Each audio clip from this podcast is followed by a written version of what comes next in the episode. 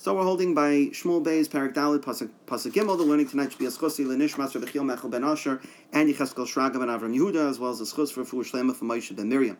So we have been discussing that Ishbaishas hear, hears about the assassination of Avner, and he becomes very hopeless, very he, very much in despair over his situation.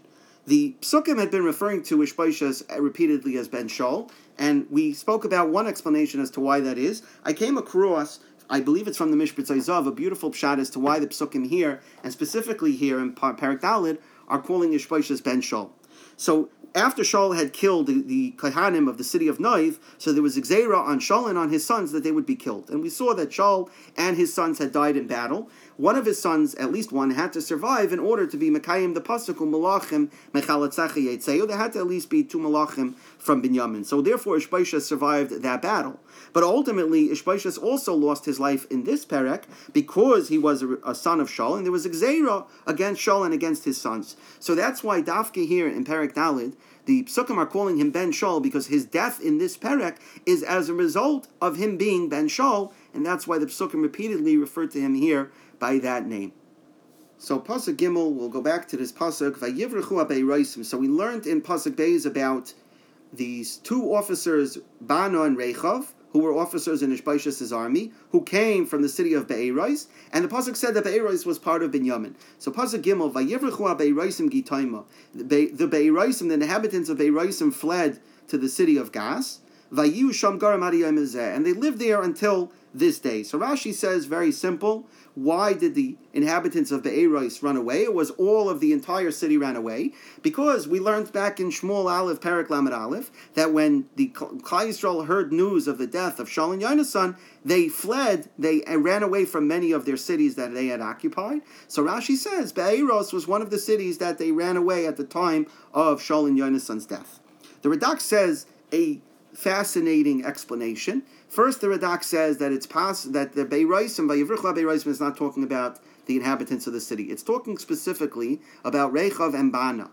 The Pasuk is telling you that they specifically ran away and they returned here now to assassinate Ishbaishas. Why did they run away? So first the Radak proposes his own pshat, that maybe they got into an argument with either Shaul or his son, and at some point they made peace, and so now they're returning under the guise of making a, a, of a peaceful um, meeting in order to assassinate Ishbosheth and gain favor with David. However, then the Radak says a fascinating pshat in the name of Menachem ben Saruk. Now, Menachem ben Saruk is basing his pshat on Pasuk Vav and Pasuk Zayin, which we'll get to. But just uh, to summarize them, Pasuk Vav says that when Rechav and Bana came to the house uh, together with the purchasers of the wheat, they killed someone in a bed in the fifth rib and they ran away. And then the Pasuk Zayin repeats and it says again that they came to the house and he was lying on his bed in the bedroom and they killed him and they cut off his head and they traveled with it throughout the night. So Pasuk Vav and Pasuk Zayin seem to be saying the exact same thing that they entered the house and killed someone. So Menachem ben Saruk says that they're actually talking about two different murders. The murder of Ishbaishas is in Pasuk Zayin. Pasuk Vav is talking about an earlier murder, either of a loiche of someone who was a wheat merchant. They entered this wheat merchant's house and killed him. Or possibly it's even referring to an earlier son of Shaul. There was a son of Shaul that either during Shaul's lifetime or after Shaul's death, another son besides Ishbaishas, that Rechav and Bana had snuck into the house and killed that person as well. As a result of that initial murder, they ran away to Gas. Now they return from Gas to commit a second murder. But a fascinating pshat here that actually two sons of Shaul were murdered by these guys. So Pasuk Dalit, Pasuk here seems to digress with another completely unrelated piece of information. Vili Yonasan ben Shaul, uh, to Yonasan the son of Shaul ben Nechei Raglayim. Yonasan had a son who was who lost the use of his legs. He was lame. Ben Chamei Shanim Haya when he had been five years old. Bevay Shmuat Shaul Yonasan Israel. When the news about the death of Shaul and Yonasan came from Israel, Mantu Vatanos. So the nursemaid who was caring for this son picked him up to run away. In her frantic, in her rush and, and panic to run away, Vayipol, she dropped him, Vayipasech, and he became lame, he lost the use of his legs, Ushmai Mephibosheth, and his name was Mephibosheth. This is the famous Mephibosheth, the Rebbe of David. And the Gemara in Brachas tells us about the greatness of this person. David HaMelech says, Va'adabra ve'edaisecha neged melachim v'loyevosh, right? That I talk about Hashem's the halachos, and I don't get embarrassed. David says that whenever I give a psak, I always check with my Rebbe Mephibosheth to see if I paskin correctly, and I'm not embarrassed to admit that I made a mistake. And the Gemara even says that his real name was not Mephibosheth, but it was rather Ishbosheth.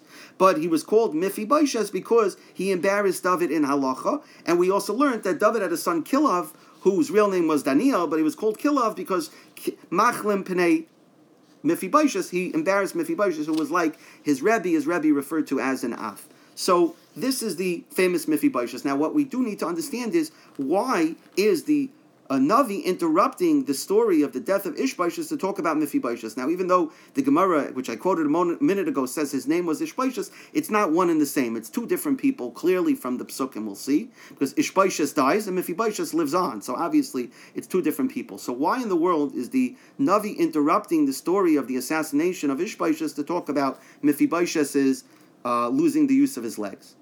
So the Rid gives a simple pshat based on Rashi.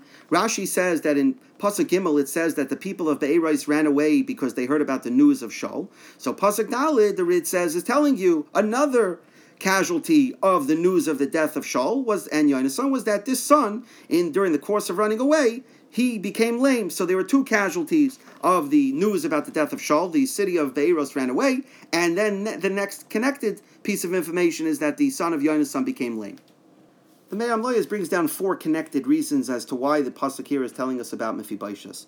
The first reason is to teach you that Shaul, after Ishbaishas, there were no longer any sons, any lineage, any descendants of Shaul that were roy to be fit for the for the Malchus, because the only remaining relative, the only remaining descendant was Mephibosheth, who was lame and therefore he wasn't fit to be the Melech. The second reason is to teach you that even though Ishbaishas is killed, the pasuk wants to make it clear in advance that the descendants of Shaul, Shaul's lineage, is not completely uh, wiped out because there remains a son of son by the name of Mephibosheth who is going to have children of his own and eventually will repopulate the descendants, the lineage of Shaul. Obviously, because Esther and Mordechai come out from Shaul, so obviously there had to be some living descendants alive. The third reason brought by the Me'am Loyas is to teach you Rechav and Bana here go and kill Ishbaishas. Why did they not then turn and kill Mephibosheth as well if they wanted to wipe out any opposition to David? So the answer is because since he was lame, they felt that they didn't need to go and kill him. There was no way that he would be um, proposed to be a replacement for Ishbaishas because Mephibosheth was lame. And the final reason of the Me'am is, is to teach you the Hashgacha Pratis here that Hashem caused that Mephibosheth should use the should lose the use of his legs in order that someone should survive when Mephibosheth is murdered and be able to repopulate and keep alive the lineage of Shaul.